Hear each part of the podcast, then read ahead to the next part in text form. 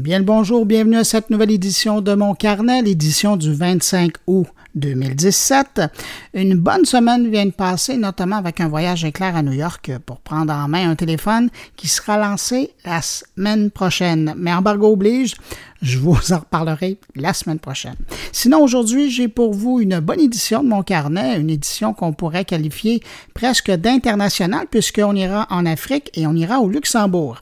D'abord en Afrique, vous vous souviendrez peut-être que la semaine dernière, on parlait d'un documentaire qui traite de la réalité des startups en Afrique francophone. Eh bien, cette semaine, je vous propose d'en rencontrer une start-up euh, francophone qui est en Afrique, euh, plus particulièrement du Togo, qui fait une application pas mal intéressante et puis on fera un bond au Luxembourg. Jean-François Poulain a pour nous une rencontre avec une prof de UX qui réédite son plus récent ouvrage sur le sujet de l'expérience utilisateur. Et puis, on revient de ce côté-ci de l'Atlantique pour le billet de Stéphane Ricoul, qui, lui, s'intéresse cette semaine au combat de titans qui se prépare entre, dans un coin, Google et Walmart et dans l'autre coin, Amazon. Je vous en dis pas plus, il faudra écouter les propos de Stéphane Ricoul. Alors, juste avant de passer à l'actualité de la semaine, mes salutations à trois abonnés de mon carnet sur la plateforme SoundCloud. D'abord, Sébastien Daillé, Timothée Julien et Nicolas Gamache. Merci à vous trois de vous être abonnés gratuitement à mon carnet sur la plateforme SoundCloud. Merci du geste d'encouragement. Et puis, bien évidemment, merci à vous qui euh, nous accueillez aussi comme ça entre vos deux oreilles aujourd'hui.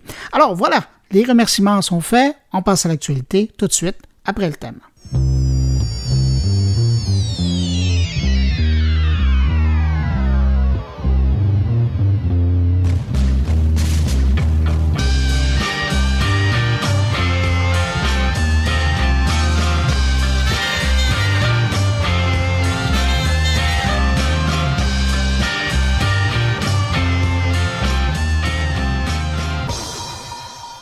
Ma grosse nouvelle de geek cette semaine, c'est évidemment le fameux jeu mobile que Star Wars va lancer le 1er septembre. Pour faire la promo de son nouveau film, Lucasfilm va lancer un jeu éphémère qui sera disponible uniquement pendant trois jours. Ça va fonctionner d'ailleurs que pendant ces trois journées-là. Le jeu Find the Force, euh, dans la veine de Pokémon Go, utilise donc la réalité augmentée pour faire apparaître des personnages de Star Wars à certains endroits bien précis. Là où Disney et Lucasfilm font beaucoup plus fort que Nintendo, commercialement parlant, j'entends, c'est que les fans qui joueront avec cette application devront se rendre dans l'un des 20 000 commerces sur la planète qui participent à cette vaste campagne de promotion qui entoure la production du film The Last Jedi. Concrètement, le 1er, le 2 ou le 3 septembre, après avoir téléchargé l'application, enfin la nouvelle version de l'application Star Wars, le jeu d'ailleurs sera dans cette plus récente version de l'application, le joueur qui voudra participer à la chasse au trésor devra partir à la recherche d'un de ces 20 000 commerces participants pour trouver une image qui contient le logo Find the Force. Une fois trouvé et scanné avec son téléphone intelligent, un personnage de Star Wars va apparaître sur son téléphone sur place en réalité augmentée. Et par la suite, ben, il sera possible alors de prendre une photo avec le personnage ou carrément d'enregistrer une vidéo. Ensuite, ben, question de faire le buzz, Lucasfilm et Disney espèrent que les fans vont partager en ligne sur les réseaux sociaux leur petite production, question de, de dire à leurs amis qu'ils ont trouvé tel ou tel personnage. Si vous acceptez le défi, sachez qu'il y aura 15 personnages différents à découvrir par l'intermédiaire du jeu éphémère et chaque jour, un personnage différent apparaîtra au même endroit. Alors, je vous rappelle, c'est seulement le 1er, 2 et 3 septembre que le jeu Find the Force fonctionnera à partir de l'application Star Wars.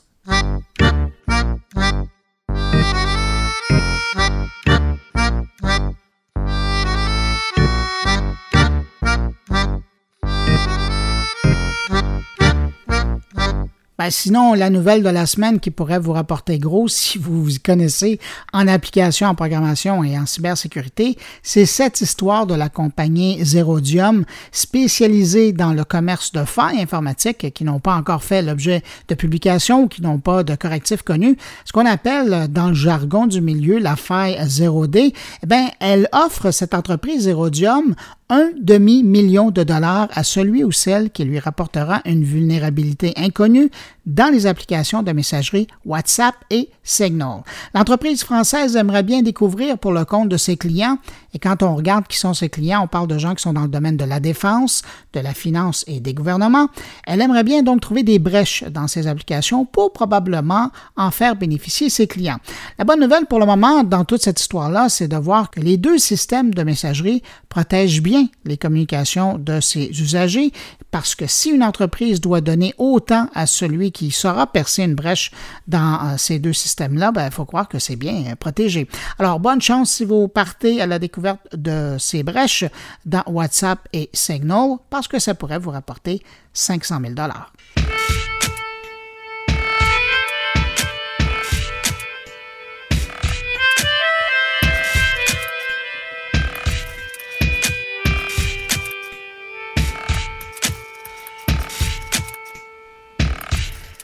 puis tiens, une autre bonne nouvelle, celle-là qui présente euh, le plus d'espoir en quelque sorte en la race humaine, c'est encore euh, ces échos que j'entends concernant Microsoft qui discuterait encore avec Sony pour permettre aux joueurs des deux consoles de pouvoir jouer ensemble lorsque le jeu est disponible dans euh, les formats. Enfin, on parle de jeux en particulier, on parle de deux titres en particulier aujourd'hui. Il faut dire que beaucoup d'espoir avait jailli concernant le crossplay lors du plus récent E3 à Los Angeles, alors qu'on annonçait que les ordi PC Mac, les Xbox One et même la Nintendo Switch pourraient jouer ensemble à des titres comme Minecraft et Rocket League. Mais malheureusement, ben, Sony avait fait dégonfler euh, la balloune en disant qu'il n'était pas question pour eux que leur PS4 puisse avoir quelques contacts avec d'autres joueurs provenant de d'autres univers. Mais dans une entrevue au site Game Reactor, le directeur du marketing pour la Xbox confirme que Microsoft est toujours en discussion avec Sony au sujet d'une passerelle de jeu entre tous les systèmes pour Minecraft.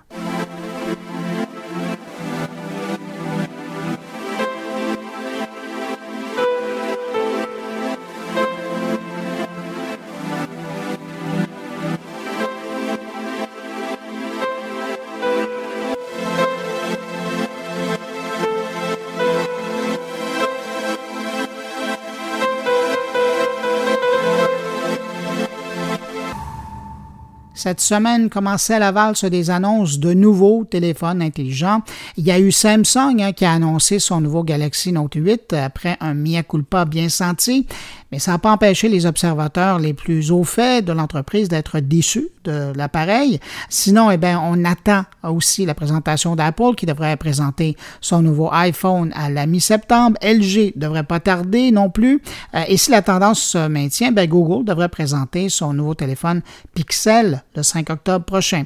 Tout ça en marge du salon de Berlin qui est devenu un haut lieu des lancements ou des présentations de nouveaux produits juste à temps pour la rentrée.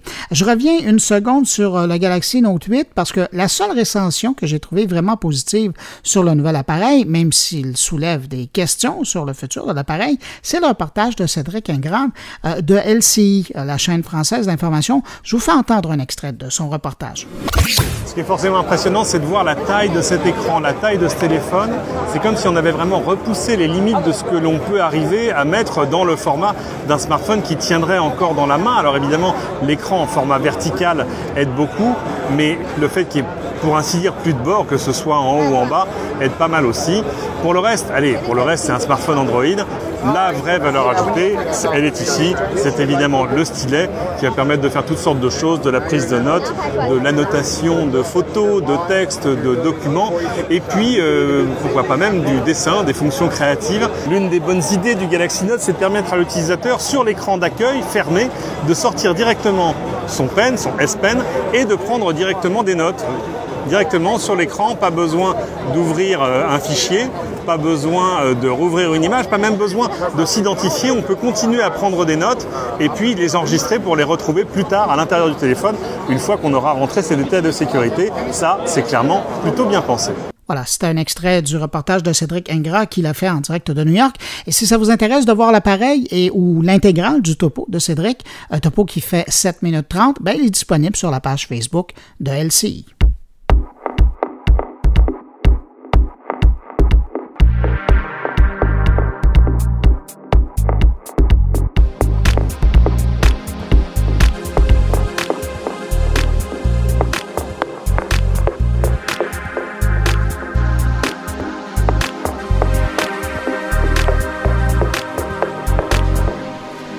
Tiens, toujours concernant Samsung, j'apprenais cette semaine que le fabricant sud-coréen a développé lui aussi sa borne intelligente pour la maison.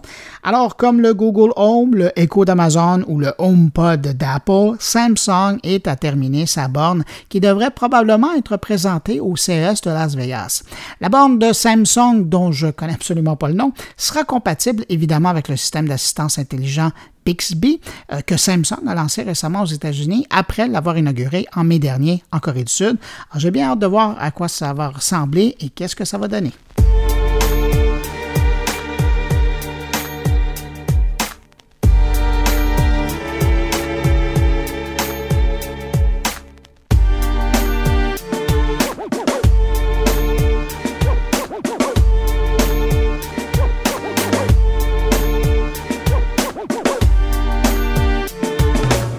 Sinon, cette semaine, il y a Microsoft euh, qui a promis qu'il ne forcerait plus jamais les mises à niveau de Windows.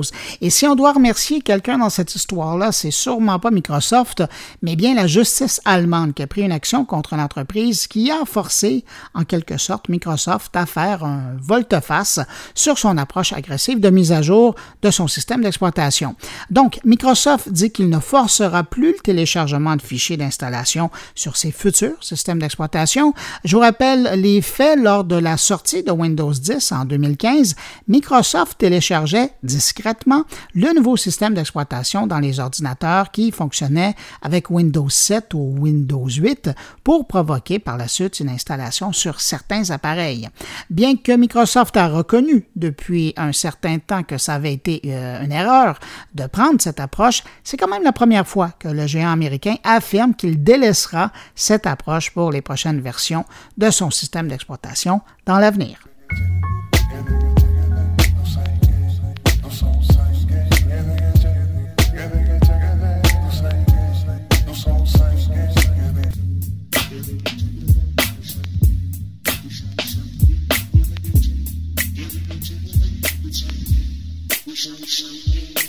Si vous avez un haut-parleur Sonos à la maison, la prochaine nouvelle va sûrement vous intéresser. D'ailleurs, vous avez peut-être déjà reçu un courriel euh, à ce sujet de la part euh, du fabricant.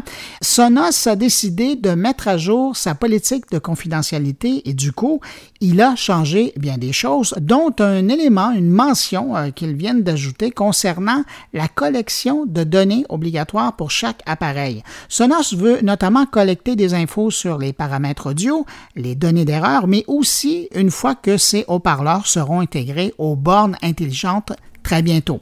Mais le hic dans cette histoire, c'est que Sonos euh, ne laisse pas vraiment le choix à ses clients actuels. Soit ils acceptent la nouvelle politique et on continue comme d'habitude, ou ils refusent et puis alors, ben, le client ne pourra pas mettre à jour le logiciel sur son système Sonos et au fil du temps, ben, les fonctionnalités du produit se dégraderont. Évidemment. Alors, j'ai comme l'impression qu'il y a un recours collectif ou une poursuite contre Sonos qui est à l'horizon. Je vais suivre ça pour vous.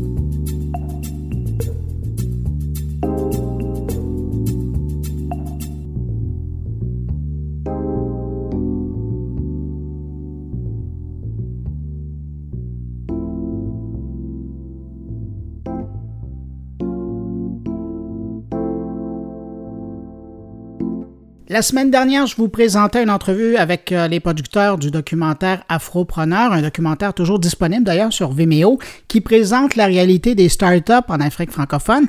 Et cette semaine, pour continuer un peu dans la même veine, je vous propose une entrevue avec une entreprise du Togo. Euh, je parle de Dash Make. Cette boîte-là, installée à Lomé, la capitale euh, du Togo, elle fait plein de choses quand on regarde de, de plus près. Mais ce qui m'intéresse particulièrement, c'est cette nouvelle application qu'ils ont développée qui fait presque tout sauf vous soigner. Puis encore là, je pense que peut-être qu'elle pourrait vous soigner si vous êtes victime d'un accident ou si vous êtes témoin d'un accident. Dans le genre, c'est assez impressionnant comme application. Alors, tant qu'à être impressionné, je me suis dit que ça valait la peine de partager ça avec vous euh, qui écoutez mon carnet. Alors, pour nous parler de l'application de Dashmake SOS System, je rejoins à Lomé, au Togo, Yaouvi Agbewunu Darwin. Bonjour. Bonjour, monsieur. Bruno. Vous êtes, euh, question de bien vous présenter, vous êtes le directeur des communications chez Dashmake, c'est bien ça? Exactement. Je suis le responsable de la communication et des relations publiques à Dashmake. Écoutez, j'ai brièvement présenté votre application, mais j'aimerais beaucoup mieux que vous nous présenteriez cette application-là. D'accord. Nous avons remarqué qu'en Afrique euh, et au Togo en particulier, nous sommes euh, confrontés à des situations. La première situation, c'est le retard dans le déploiement des secours sur les lieux de sinistre. Et par sinistre, je veux dire euh, accident de la circulation routière, des crises de maladies dans la rue à domicile ou au niveau des incendies.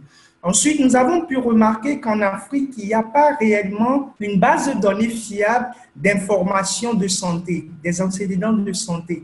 Et là, cela pose de graves problèmes aux professionnels de santé et enfin, nous avons pu constater que la majorité des jeunes Africains aujourd'hui qui ont un accès à Internet et plus encore au smartphone sont quand même euh, moins tentés d'avoir accès aux informations de la santé. Alors que la santé constitue le nœud de la vie, nous avons pensé donc à mettre en place tout un système qui est dénommé SOS System, qui primo va aider les secouristes à pouvoir géolocaliser les appels de détresse et à intervenir rapidement. Deuxièmement, à pouvoir, lorsqu'ils interviennent, pouvoir, sur la base de cette application mobile que nous avons appelée SOS Mobile, faire une recherche sur les antécédents de santé de la victime, surtout lorsque celle-ci elle est inconsciente.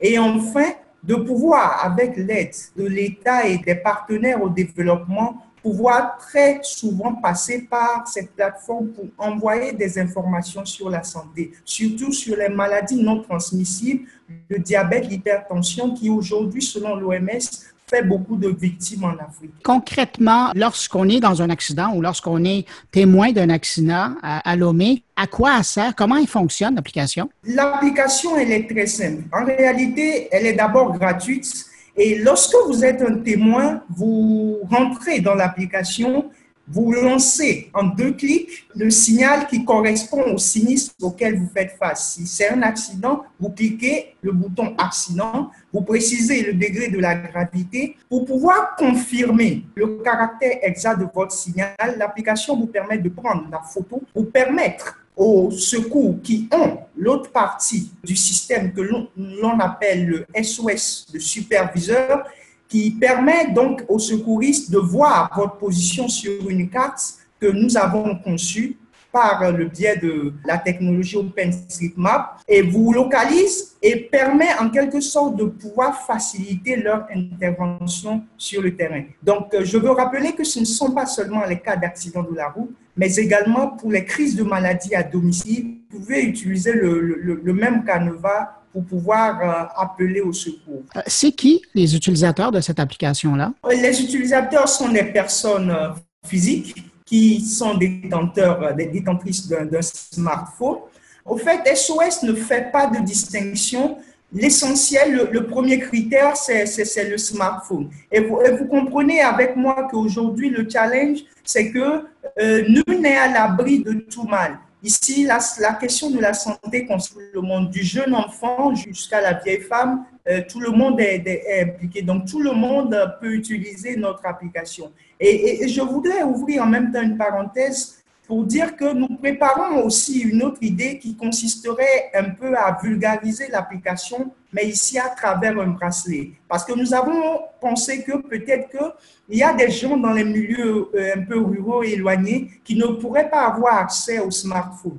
Mais euh, à eux, nous, avons pensé à un bracelet qui leur permettra de, pouvoir facilement être secourus. C'est en phase de réflexion. Nous travaillons aujourd'hui à Lomé avec euh, un, jeune entrepreneur Rafat qui a développé la première imprimante 3D euh, low cost euh, made in Togo. Nous travaillons avec lui pour pouvoir faire un prototype. Je pense que pour les, les mois et, les semaines à venir, nous aurons un prototype et, je pense que ce sera encore l'occasion pour nous d'en parler. Tout à l'heure, vous avez mentionné, bien évidemment, hein, votre application elle fonctionne dans un écosystème qui existe déjà au niveau de la santé. Au Togo, euh, il y a l'État, euh, il y a les services de santé, bon, les ambulances et tout ce qui est autour. Comment ça a été reçu, votre application, votre système, euh, par ces gens qui sont déjà dans le domaine de la santé chez vous? nous avons pour la première fois réussi un challenge, c'est d'arriver à nouer un partenariat avec euh, une société privée de relevage de victimes. Le nom de cette société, c'est Togo Assistance. Cette société qui, en quelque sorte, vient en appui au service de secours euh, du Togo pour accompagner ce service dans la prise en charge des victimes d'accidents de, la route. Alors actuellement, nous sommes en discussion avec la brigade des sapeurs-pompiers du Togo pour implémenter le système à leur niveau pour une vulgarisation plus grande. J'avoue qu'en 2016, nous avons euh, reçu par le truchement d'un concours un prix un concours lancé par le ministère de l'économie numérique de notre pays, ce qui nous a permis en quelque sorte de pouvoir avoir des relations assez, assez proches avec euh, le ministère qui nous a appuyés. Et aujourd'hui, j'avoue que le ministère de la Santé également est déjà au courant par rapport à, à ce système. Reste encore à, à pouvoir terminer tout ce qu'il y a comme démarche administrative et, pouvoir réellement faire connaître cela à, l'échelle encore plus grande que là où on est actuellement. Voilà un peu, nous, nous envisageons continuer toujours par travailler en étroite collaboration avec d'autres professionnels de santé ici à Lomé. Mais avez-vous l'impression que l'État, ben, les fonctionnaires avec qui vous parlez, comprennent le potentiel de votre système? Honnêtement, j'avoue que la compréhension, elle est, elle n'est pas assez totale Sauf que euh, je, nous continuons toujours par essayer de, de, de, leur expliquer le bien fondé, le, l'utilité de cette plateforme qui va apporter beaucoup pour le Togo et pour l'Afrique. Parce que notre vision, euh, c'est d'étendre ce système à l'Afrique, parce que nos gouvernants euh, ont des défis à relever. Nous pensons que notre système pourrait aussi apporter sa pierre à, à l'édifice. Ouais, et puis c'est un peu la réalité des gens qui ont des startups comme vous. Hein. Il y a un volet aussi de pédagogie pour apprendre à ceux qui sont en place ce que vous pouvez amener. Écoutez, euh, ben, évidemment, l'application dont on parle, le système, vous le développez au Togo, il fonctionne à Lomé, mais là, aujourd'hui, vous parlez majoritairement à des Nord-Américains, à des Européens. Il y a quelques Africains euh, qui nous écoutent. D'ailleurs, je les salue au passage. Est-ce que vous allez être intéressé à exporter votre savoir-faire ailleurs? Exactement. Je ne peux pas vous le cacher, mais actuellement, nous sommes déjà en discussion avec une start-up au Bénin en partenariat avec ces startups, nous pensons déjà commencer par conquérir un peu, un peu le marché sous-régional. Alors, notre vision à, moyen terme, dans les cinq ans, nous, prévoyons toucher déjà cinq pays, dont le Nigeria, le pays voisin qui représente un potentiel de marché. Et nous, notre vision ici à Dashmake, c'est de conquérir le monde entier, être à côté de ces géants comme Google, Facebook, qui ont déjà dominé le, le marché. Donc, nous sommes prêts à pouvoir déployer, déployer tout le potentiel qu'il faut pour aller plus qu'au-delà des frontières du Togo. Ben, vous venez de mentionner le nom de certains géants au niveau international. Il y a aussi des géants au niveau du continent africain. Est-ce que ces entreprises-là ont commencé à, à, vous contacter parce qu'ils trouvent votre produit intéressant? Non, pas pour le moment. J'avoue que actuellement, nous-mêmes, nous avons compris que pour pouvoir arriver à grandir, il faille commencer à faire la, promotion de ce que nous faisons. Le challenge au Togo, et ça je ne vais pas vous le cacher, c'est que le Togo est un pays où les entrepreneurs n'arrivent pas à avoir accès à des opportunités plus en Afrique, contrairement aux autres pays voisins. Alors, nous avons très vite compris euh, la situation au regard des expériences que nos aînés ont fait et nous avons donc décidé depuis quelque temps de pouvoir participer à des concours internationaux pour nous mesurer avec d'autres startups et commencer à attirer l'attention de ces géants vis-à-vis de nous. Donc, nous sommes déjà en train, et je, vais le dire ainsi, nous avons pu euh, obtenir un prix, le prix Elumelu, Tony Elumelu, et également, le, le, la même plateforme a été sélectionnée par la Banque mondiale dans le cadre du programme Jamba Tech Lab. Actuellement, nous sommes incubés par le CETIC Dakar. Donc, nous sommes en train toujours dans cette démarche de vouloir nous faire connaître à l'international, surtout sur le plan africain. Et j'ose croire qu'à travers vous, nous, pourrions déjà commencer, dès lors que nous avons cette opportunité-là, de, de, pouvoir passer à travers votre poste, hein, pouvoir avoir accès à, à, à ces géants-là pour, pour qu'ils nous connaissent. Vous avez mentionné quelque chose d'intéressant dans votre réponse, c'est le fait que c'est plus difficile pour les startups de Lomé ou du Togo de fonctionner que d'autres pays de la francophonie euh, africaine. Pourquoi? D'abord, le, le, premier challenge, je, je, ne vais pas le cacher, c'est le défi de, de, la connexion Internet. Il y, a, il y a un réel problème. Vous savez avec moi que les startups, leur, leur élément vital, c'est la connexion Internet. Alors, le Togo est un pays assez particulier où la connexion Internet est un peu comme euh, de l'or et c'est un peu difficile d'avoir accès facilement à, la connexion. Et deuxièmement, l'environnement entrepreneurial n'est pas vraiment stimulant. Nos banques ici ne, n'encouragent pas vraiment l'initiative des entrepreneurs. Les startups se retrouvent à travailler seuls, ils n'ont pas de soutien. Certes, des efforts commencent à être faits, mais cela, cela fait que euh, dès lors qu'on a un projet, il est très difficile d'arriver à terme. Nous, nous pouvons dire que nous, avons commencé avec, euh, avec presque rien. Jusqu'à aujourd'hui, notre start-up marche avec les propres fonds, mais, mais, mais, mais, je pense également que l'élément aussi, c'est que euh, les, les start-up togolaises et je dirais francophones ne font pas un effort pour s'ouvrir sur le monde anglo-saxon.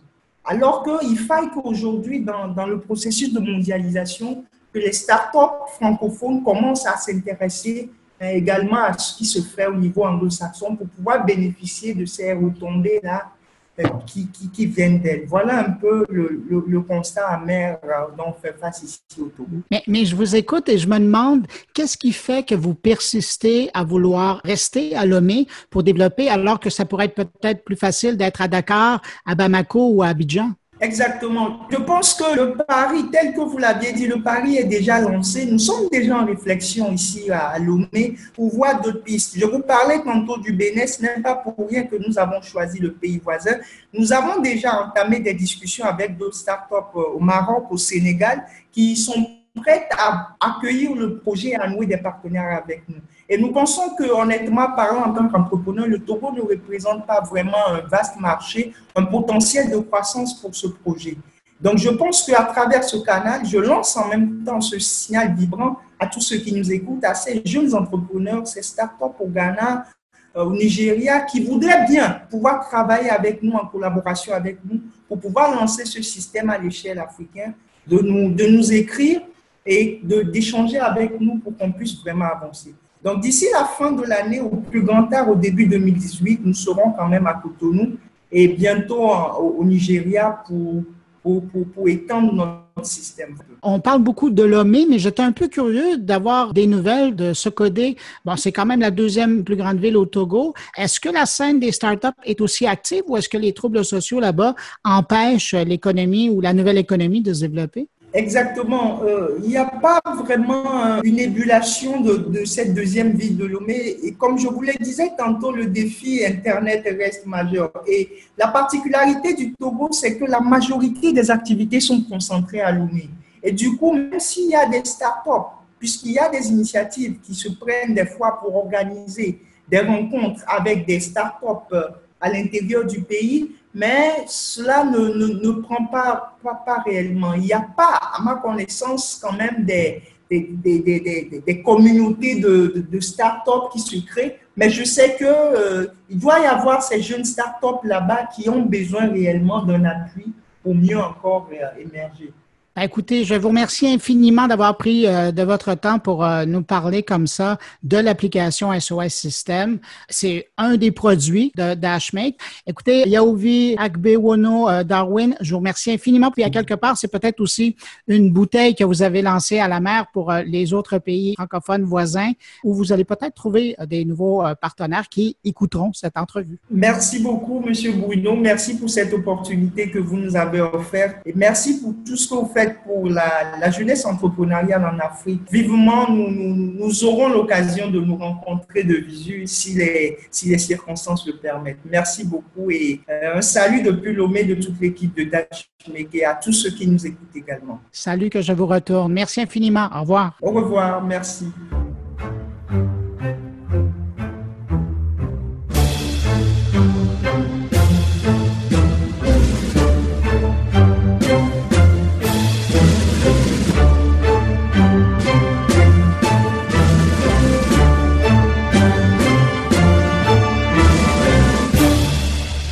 Il avait fait une pause la semaine dernière, mais il est de retour à mon carnet. Je dis une pause, c'est parce qu'il était occupé qu'il n'était pas à mon carnet. Salut Jean-François Poulin.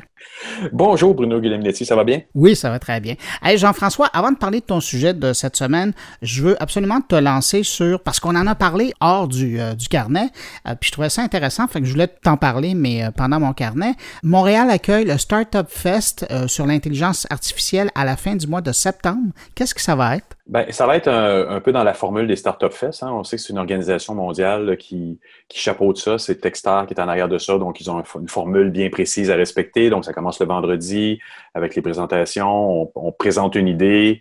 Euh, après ça, on travaille dessus pendant toute la fin de semaine. Il y a des coachs. Je devrais y être probablement comme coach UX. Euh, Et euh, puis, dans ce cadre-ci, ben, il y a un prix à gagner pour aller à Paris euh, toutes dépenses payées euh, dans le cadre du Global SWAI, SWAI, le Startup Weekend. Euh, donc, donc c'est un beau prix, c'est le fun. Ça peut être le fun pour l'équipe gagnante. Normalement, il y a pas des, il y a des prix, mais pas aussi importants que ça quand même. Souvent du coaching, des choses comme ça, de l'hébergement. Là, on parle d'un un voyage à Paris, je présume, pour tous les membres de l'équipe aussi. Donc, mettez-vous dans des grosses équipes. Est-ce que ça veut dire qu'automatiquement, le gagnant de Montréal se retrouve en finale à Paris ou c'est qu'ils vont tout simplement assister à l'événement? J'ai pas exactement compris cette information-là. Je pense qu'ils y vont. Est-ce qu'ils vont, est-ce qu'il y a un autre étape après d'élimination. Je ne sais pas, je pense que ce que j'ai cru comprendre dans l'entrevue que j'ai faite de Bonnie Char, c'était qu'ils s'en vont à Paris, puis il n'y a pas d'autres. C'est terminé. Ça se termine à Montréal, il n'y a pas d'autres euh, éliminations euh, à Paris. Euh, c'est quoi l'intérêt pour toi de voir un événement comme ça arriver, particulièrement dans le domaine de l'intelligence artificielle à Montréal? Ben, écoute, je trouve que c'est intéressant parce que on en est exactement au moment où on se pose des questions à savoir comment on fait, comment on commence à réagir avec ça. Il y a, plein, plein, plein de questions au niveau de l'éthique, au niveau de, de juste savoir comment on va chercher l'information. Là, on va, on va, puis on s'entend dans ces événements-là, c'est des gens qui vont, vont, vont, s'y connaître un peu, mais aussi il va y avoir des gens en affaires, en marketing qui vont probablement avoir aussi une tonne de questions sur comment ça se passe. Puis souvent, ben, c'est des gens qui retournent dans leurs entreprises après puis qui vont ramener les informations, des trucs comme ça. C'est une formule qui est, dix fois mieux qu'une conférence parce que tu vas avoir les mains dedans pendant une fin de semaine avec les chances de gagner quelque chose en plus, c'est encore mieux. Mais euh, moi, je trouve que c'est une formule qui était gagnante. Je pense que les gens vont aller là pour essayer de se faire une tête sur ce que ça représente d'insérer de l'intelligence dans un processus d'affaires, dans un processus industriel ou autre. Il faut vraiment commencer à en parler. Puis tout le monde qui sont dans l'intelligence artificielle en ce moment le disent, on n'est pas encore tout à fait là on n'est pas prêt. Mais il faut avoir des joueurs qui sont dans l'industrie, qui sont capables de structurer les informations, les data, pour que ça puisse être à un moment donné exploité par l'intelligence artificielle ou au moins ce qu'ils appellent le deep learning. Puis ce qui va être intéressant, il y a McGill puis le HEC qui sont reliés euh, avec C'est ce que j'ai compris aussi. Le McGill a euh, maintenant euh, un lab à, l'interne qui, qui, fait sur l'intelligence artificielle, le HEC également. Il y a le Disruptive Lab aussi. Écoute, mon information, j'essayais de le chercher avant qu'on fasse l'interview. Le Disruptive Lab est impliqué là-dedans aussi, qui font euh, au niveau de l'intelligence artificielle et des finances. Et donc, euh, qui vont être là aussi. Donc, il va y avoir des, gros joueurs. J'ai l'impression que beaucoup de, petits yeux vont observer les participants. il va y avoir beaucoup aussi, évidemment, en première ligne, sont invités des étudiants en maîtrise et en doctorat en, intelligence artificielle, ce qu'on a beaucoup à Montréal. Euh, j'ai même rencontré un jeune homme qui venait du Bénin dernièrement, euh, euh, qui, a étudié, qui a fait sa première année de maîtrise, de doctorat, pardon, à, l'Université de Montréal. Donc, on a des, on attire réellement des gens d'un petit peu partout dans le monde. Puis, je pense que, ben, et il faut pas, évidemment, si on est quelqu'un en marketing, en design, en UX, il y a de la place aussi dans cet événement-là pour vous. C'est pas juste parce que, évidemment, ces gens-là, avec des très grandes connaissances en intelligence artificielle, ben, il faut les aider un petit peu aussi à, justement. présenter leur idée. Oui, absolument. Donc, euh, je pense que ça va, être, ça va créer une belle synergie à, ce niveau-là. Donc, euh, Jean-François, j'imagine que euh, si on va avoir plus d'informations sur le Startup Fest AI, ben, on va le trouver sur Internet. Probablement que ça traîne sur Eventbrite. Merci beaucoup de nous, de nous en avoir parlé. Écoute, un, tu n'es pas le porte-parole officiel, fait que merci d'en avoir donné autant. Mais l'autre information, ben, pas l'autre information, mais l'autre chose dont je voulais te parler aujourd'hui, ben, évidemment, c'est ton entrevue parce que approfondis tes sujets. Hein. La personne que tu nous présentes cette semaine, c'est quelqu'un avec qui tu avais déjà parlé. Je donne son nom, euh, Karine Lallemand. Elle est auteure d'un livre sur le UX et elle réimprime, réédite son livre. Et euh, tu lui as parlé parce que à quelque part, tu es en train de suivre ton fil conducteur. Tu as parlé beaucoup avec les gens de Moment Factory euh, sur l'expérience utilisateur et là, tu arrives à reparler de la chose avec Karine Lallemand et différentes façons de méthodologie de prendre les cas et d'avancer. Oui, c'est une fille qu'on aime beaucoup à Montréal. Elle est venue faire euh, deux conférences. Elle a fait euh, deux fois à tout le monde UX pour nous. Donc, c'est toujours un plaisir de reparler avec Karine. C'est une professeure à l'Université du Luxembourg, donc euh, c'est quand même quelqu'un qui connaît bien sa matière. Elle a écrit le livre l'année dernière qui a été un beau succès, on, son Art of Print, comme ils disent en français, en anglais, en chinois. Et puis, euh, donc, elle réédite avec une centaine de pages supplémentaires, mais ça va être le même nombre de méthodologies qu'elle va donner dedans. Mais euh, il va y avoir une centaine de pages des illustrations couleurs et tout ça, donc ça j'avais le goût d'en reparler un petit peu avec elle, mais surtout aussi parce qu'en ce moment, elle travaille sur des expériences dans le monde réel, comme on a parlé de Moment Factory la semaine dernière, je me suis dit, ça fait un lien intéressant parce qu'elle est en train, de, avec son université, de revoir tout le, positionnement des meubles de l'intérieur de la bibliothèque de l'Université du Luxembourg.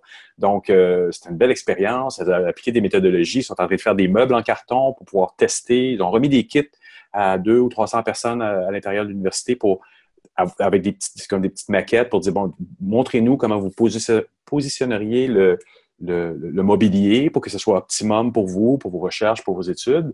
Et puis, ça, a été retourné. Puis, on parle aussi à travers de ça de choses qu'on a parlé dans les derniers mois, comme de dire, parce que c'est les professeurs, les professeurs en, général pourraient être ceux qui nous diraient en premier, fiez-vous à la méthodologie et fiez-vous aux 300 tests que vous avez eus. Ben, Karine, comme un conférencier qu'on a eu euh, au printemps, Tout le monde US, nous dit oui, mais parfois, ça vaut la peine dans les 300 tests de prendre une personne puis de te fier au petit éclair de génie que tu as vu dans cette idée-là, de ressortir puis de la faire. Tu sais, à quelque part là-dedans, on est plus dans, on est, on, se rapproche un peu de Steve Jobs là, où il allait sortir ses idées de génie à lui il se fiait moins aux tests, mais je pense qu'il faut faire attention quand on fait des tests, de, savoir à un moment donné, de dire, ben, sur les 300, il y en a eu deux qui ont une très bonne idée, on va l'exploiter. Peut-être un même, on va l'exploiter et c'est ce qu'elle nous dit dans l'entrevue. Puis à quelque part, ben, c'est d'apprendre des tests qu'on fait. Oui, c'est ça, en fait. On, apprend, on confirme, on infirme, mais ça ne veut pas dire que la sagesse et je te dis, la sagesse n'est pas nécessairement populaire. Ça ne veut pas dire parce que tout le monde reprend quelque chose qu'ils ont déjà vécu qu'on ne peut pas leur dire, mais nous, on sait qu'il y a peut-être quelque chose qui est mieux pour eux et on peut peut-être le tester si on a quelques confirmations. Mais c'est risqué. Et, là, écoute, je t'écoute parler, là, puis je, vois iPod, iPod, iPod, puis après iPhone et le reste. Mais tu as oh. tout à fait raison. Ça dépend des cas. C'est pour ça qu'on dit, hein, c'est du cas par cas. Et puis, c'est ça, ça l'expérience des gens qui sont en UX, notamment, c'est d'arriver à voir pour, dans tel cas, faire confiance à, l'expérience de, de multiples usagers. Puis dans d'autres cas, ben, c'est de focuser sur certains usagers qui ont trouvé probablement une façon de rendre la chose plus, plus intéressante. ça ne veut pas dire qu'une fois que ces deux personnes-là, on, conceptualise leur concept, on le fait, on le réalise, qu'on ne le reteste pas sur les 300 autres. Bien sûr qu'il faut le tester pour vérifier si au moins il y a une compréhension et, et s'il y a une adaptation possible. Tout est là. Toute une entrée en matière. Écoute, euh, si tu veux, ben, je vais te remercier pour l'entrevue. Euh, merci pour l'information sur le Startup Fest euh, sur l'intelligence artificielle. Et puis, ben, si tu veux bien, on va écouter l'entrevue avec Karine Lallemand. Merci Bruno. Bonne semaine. Toi aussi.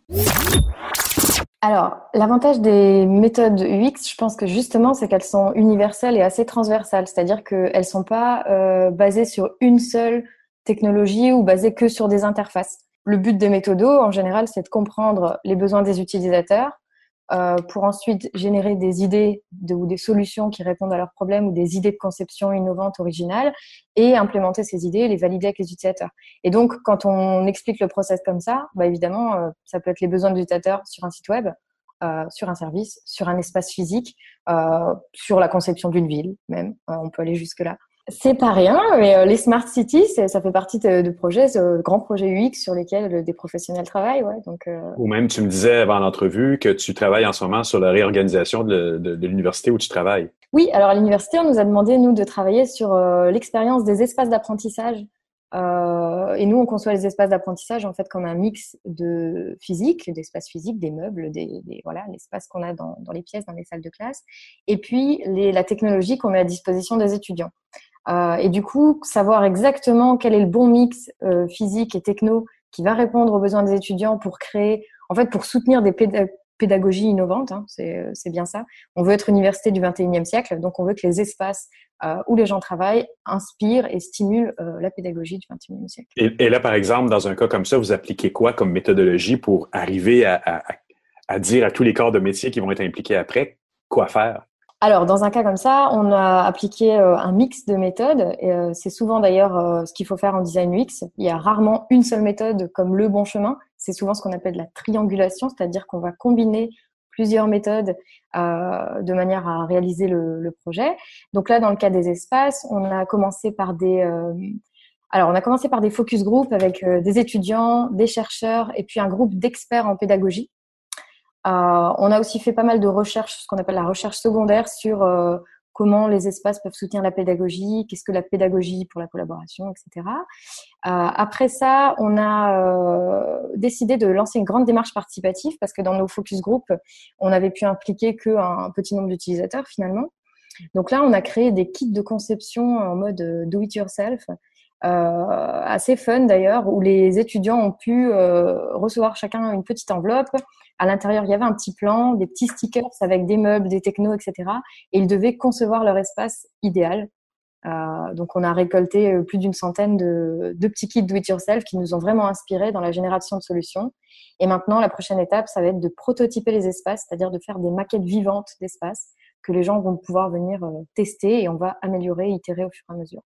Et c'est un problème à travers les, entrevues que j'ai fait dans les derniers mois. Et comment vous faites pour à travers cette méthodologie-là, éviter que plus vous consultez des gens dans le processus créatif, comment ne pas diluer euh, une espèce de forme de créativité où, comment dire, l'espace deviendrait un peu gris? Alors ça, c'est une super question. Euh, la raison, c'est que souvent, en fait, je pense qu'il y a ce stéréotype qu'on doit concevoir pour l'utilisateur moyen et souvent, les gens peuvent confondre utilisateur cible et utilisateur moyen ou ordinaire, ce qui du coup pourrait créer des expériences moyenne ou ordinaire. Et ça, c'est dommage parce que ce qu'on veut créer, c'est plus euh, quelque chose de plus mémorable ou euh, plus positif. Euh, en fait, tout va dépendre de l'analyse, la façon dont tu analyses tes données. C'est-à-dire que la façon dont tu vas faire la synthèse des données, la façon dont tu vas t'inspirer de la recherche utilisateur pour créer tes solutions, c'est là que va se faire finalement l'originalité. Et il faut pas croire non plus qu'on prend les besoins exprimés par l'utilisateur et qu'on les transforme directement en solutions. C'est pas parce que l'utilisateur en entretien va dire je voudrais ceci que du coup, ça se transforme en ceci dans la solution. Pas du tout. Il y a vraiment un process où euh, l'expertise du designer vient euh, entrer en jeu et euh, transformer ça dans le sens où on veut comprendre les besoins du utilisateur, mais c'est aux experts après d'aller générer les solutions les plus innovantes, les plus originales.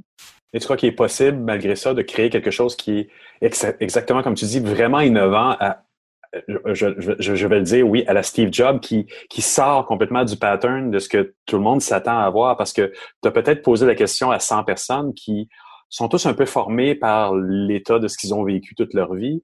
Est-ce que, est-ce que ça permet quand même, ou que c'est vraiment purement dans la créativité du concepteur, que, que quelque chose de nouveau en ressorte aussi? Est-ce que, ça, tient de la méthodologie ou de la créativité du, du concepteur?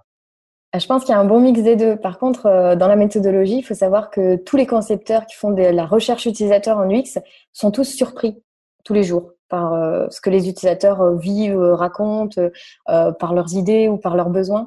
Et du coup, c'est aussi dans cette surprise et dans, cette, dans, dans ces données-là qu'on tire l'inspiration quand on est concepteur. Et il n'y a rien de plus riche finalement que de se nourrir des expériences, des anecdotes qui sont euh, données par les utilisateurs. Comment tu fais tes bons choix pour aller chercher une méthodologie justement? Parce qu'il y en a plusieurs. Là. Toi, tu as écrit un livre là-dessus. Quelle est la bonne méthodologie que quelqu'un peut choisir? Parce que méthodologie, il y en a à, à, au mot, il y en a au moins 30 dans ton livre. Oui, euh, alors ça, franchement, je pense que c'est le challenge qui anime euh, les UX designers chaque jour parce qu'en fait, pour moi, le bon UX designer, c'est celui qui sait faire les bons choix, éclairés pour vraiment nourrir la stratégie du projet. Euh, et en fait, la vie de l'UX designer, c'est une vie de choix et de dilemme, puisque non seulement il doit euh, choisir la méthode, c'est-à-dire déjà comprendre. Alors pour choisir la méthode, on va comprendre les contraintes du projet, c'est-à-dire ben, quelles sont nos ressources. Euh, on va comprendre aussi quels sont notre niveau de compétence par rapport aux ressources, quel accès on a au terrain ou aux utilisateurs, et puis quel est, quel est notre objectif. Selon le type de données qu'on voudrait recueillir, on va évidemment pas choisir la même méthode. Donc ça, ça me sert à choisir la méthode. Mais une fois qu'on a choisi la méthode, attention, là c'est pas fini, parce que là, le, métier de l'UX designer, ça va être de euh, choisir comment appliquer la méthode. Et là encore, il a une bonne dizaine de choix à faire. Ça va être euh, qui recruter, comment je recrute les utilisateurs, quel profil d'utilisateur je veux entendre, euh, combien il m'en faut, donc, est-ce que je parle à deux personnes, 10, 15, 30 Quel est le format, par exemple, si c'est un entretien, quel est le format d'entretien que je vais euh, adopter? Quelles sont les questions que je vais poser? Et enfin, après, une fois que c'est fait, comment j'analyse mes données? Comment je communique? Et comment, justement, je euh, fais un petit peu le, moulinage de l'innovation pour euh, transformer les insights qui viennent des utilisateurs en idée de concept. L'approche qualitative, ça va être voir moins de gens mais être plus en profondeur, tandis que l'approche quantitative, ça va être quand on connaît déjà un peu mieux son terrain et qu'on veut valider, vérifier des hypothèses sur un plus grand échantillon finalement d'utilisateurs.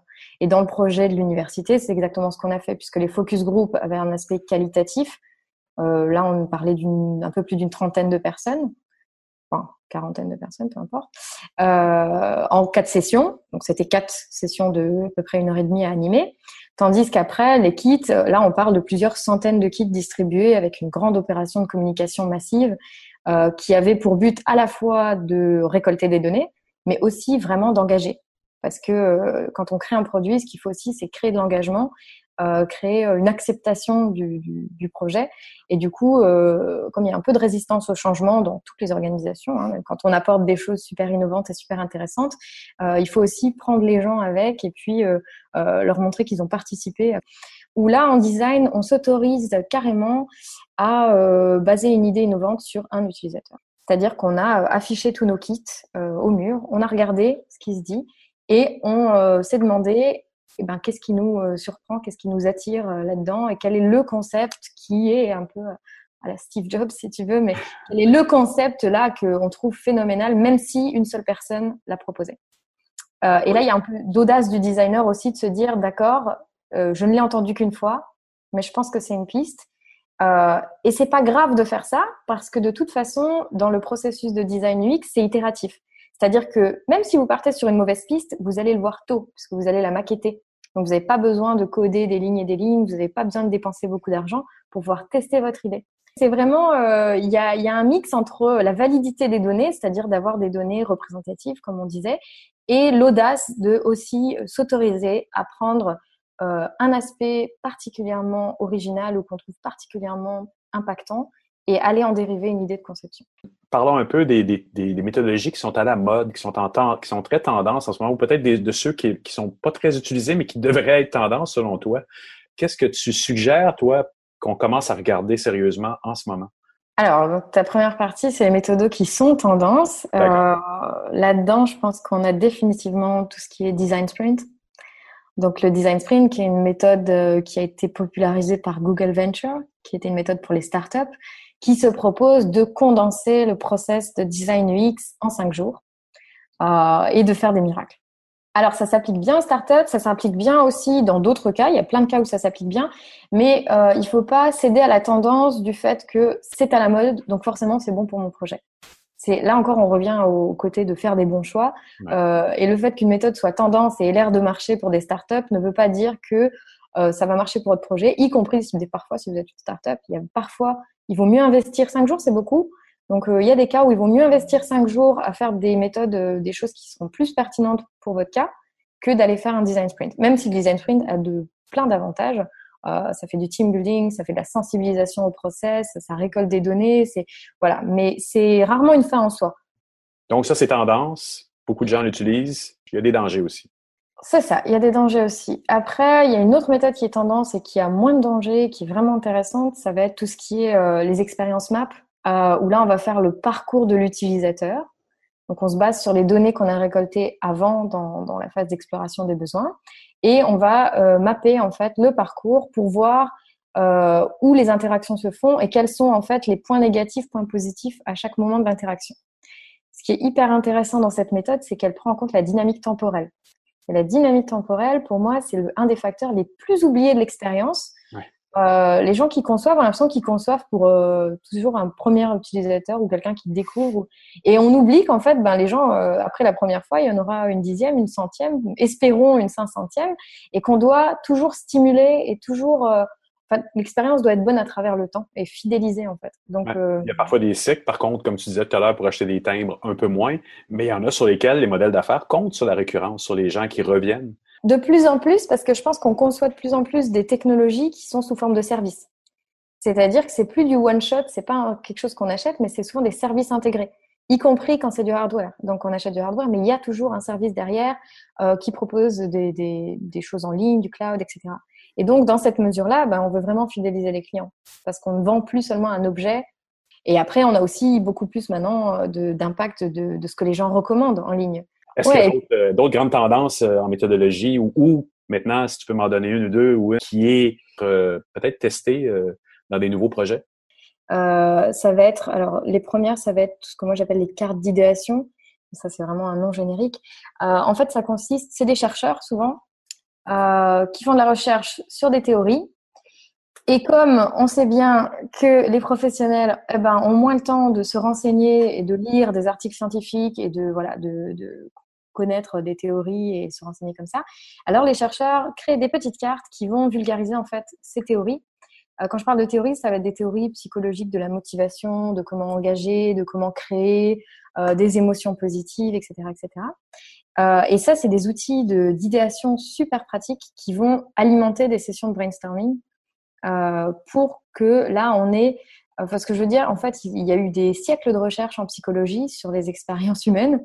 Euh, et nous, on fait de l'expérience utilisateur et on a tendance, pour certains, à ne pas se baser sur tout ce que les gens connaissent déjà euh, en psycho, en socio, en ethnologie, sur les utilisateurs, enfin sur les gens, parce qu'en fait les utilisateurs sont des gens. Il y a une base de données assez infinie de connaissances qui, du coup, qui sont pas utilisées. Et ça, c'est vraiment dommage parce que on crée des expériences pour des humains. Il y a des disciplines qui étudient l'humain depuis euh, des décennies, même plus. Euh, et donc, ces cartes d'idéation, elles ont le mérite de transformer ces théories en des outils pratiques, opérationnalisables, qu'on peut donner à tout un chacun dans l'équipe sans qu'ils aient de background en sciences sociales, sciences humaines du tout. Euh, et ça veut dire qu'ils vont penser à l'humain dans le process et qu'ils vont réussir à articuler en fait ces théories dans le process. Tu avais, euh, avais, quand tu étais passé à Montréal, imprimé des cartes également qui étaient dans cette optique-là. Est-ce qu'ils sont encore disponibles en PDF quelque part? Oui, alors elles s'appellent les UX Cards, pour leur nom pas original. euh, elles sont disponibles en anglais et en français sur euh, mon blog, sur le site de l'université aussi, avec les petites instructions. Et il y a une version 2 qui va arriver bientôt avec euh, un redesign et puis quelques add-ons, etc. Ben, parlons-en parce que tu as, écrit un livre euh, et donc avec les cartes vont venir à peu près au même moment? Oui, c'est ça. Euh, le livre va, la deuxième édition, en fait, c'est une mise à jour de méthode de design UX. Ça va sortir à l'automne. Et il faut le dire avec beaucoup plus de pages que la première édition. Alors, euh, je ne veux pas faire peur aux gens qui, qui se faisaient déjà des lombalgies avec le premier pavé. Euh, en tout cas, oui. C'est une Bible. C'est une Bible avec toutes les méthodes. Tu n'as pas besoin de tout le lire d'un coup. Mais là, maintenant, il va être encore plus fourni, avec plus de schémas, plus de, plus de photos couleurs. C'est ça. Alors, ça va être en couleur avec plus de, d'illustrations, de, templates. Mais la grande nouveauté, c'est justement exactement la notion dont on a parlé tout à l'heure, qui est le quick and clean, le quick pas dirty. C'est-à-dire que pour chacune des méthodes, euh, on a ajouté euh, plusieurs variantes guérilla, c'est-à-dire que quand vous n'avez pas de ressources, peu de ressources, peu de temps, peu de budget, ah. comment vous faites pour quand même faire de l'observation? Comment vous faites quand même des entretiens? Comment vous faites quand même du brainstorming, du participatif, euh, des tests utilisateurs, etc., etc. Donc là, pour chaque méthode, on a décliné euh, le guérilla. Ben, Karine, je te remercie beaucoup pour cette entrevue. Merci à toi. Au revoir.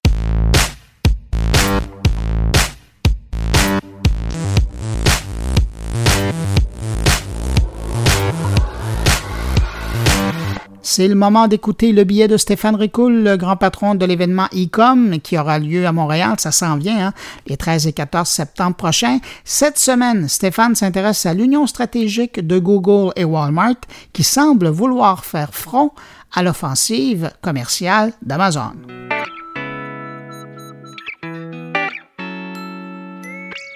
Bonjour. Alors la grande actualité cette semaine, c'est bien évidemment le partenariat signé entre Walmart et Google pour concurrencer Amazon. Alors, c'est une très bonne chose euh, parce qu'on va euh, concurrencer Amazon, on va donc rééquilibrer les forces, fort probablement, et on s'en va dans une direction où on fait un mix en ligne, hors ligne, qui est très intéressant. La question que je me pose, c'est comment Amazon perçoit ça? On sait que Amazon est fortement critiqué actuellement, même par le président des États-Unis, euh, et qu'il y a la menace à quelque part de la loi antitrust qui peut peser sur Amazon. Avec un partenariat, une association Google-Walmart, on est en train de rééquilibrer les forces, comme je le disais, de créer un autre monstre euh, qui va finalement repousser ou retarder l'application de la loi antitrust pour Amazon, puisque ils ne seront plus les seuls à dominer ce marché-là. Donc, euh, je pense que Amazon doit voir ça finalement comme une bonne chose pour eux. Puis à la limite, je me demande même si c'est pas voulu, si à très haut niveau, ça ne s'est pas concerté. J'aimerais beaucoup entendre votre opinion là-dessus, vous lire. Donc, je vous invite à écrire dans nos réseaux sociaux euh, vos commentaires à ce propos. Merci beaucoup.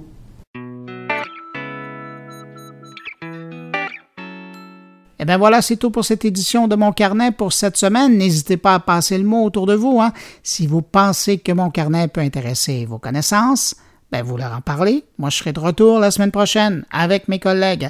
Entre-temps, si vous désirez me laisser un mot, vous pouvez le faire en passant par la page Facebook de mon carnet, par le biais de mon compte Twitter, sur ma page SoundCloud ou encore dans la version blog de moncarnet.com. Merci d'avoir été là. Je vous rappelle que vous pouvez trouver mon carnet chaque semaine sur iTunes, Google Play, Balado Québec, Réseau et évidemment à la maison sur SoundCloud.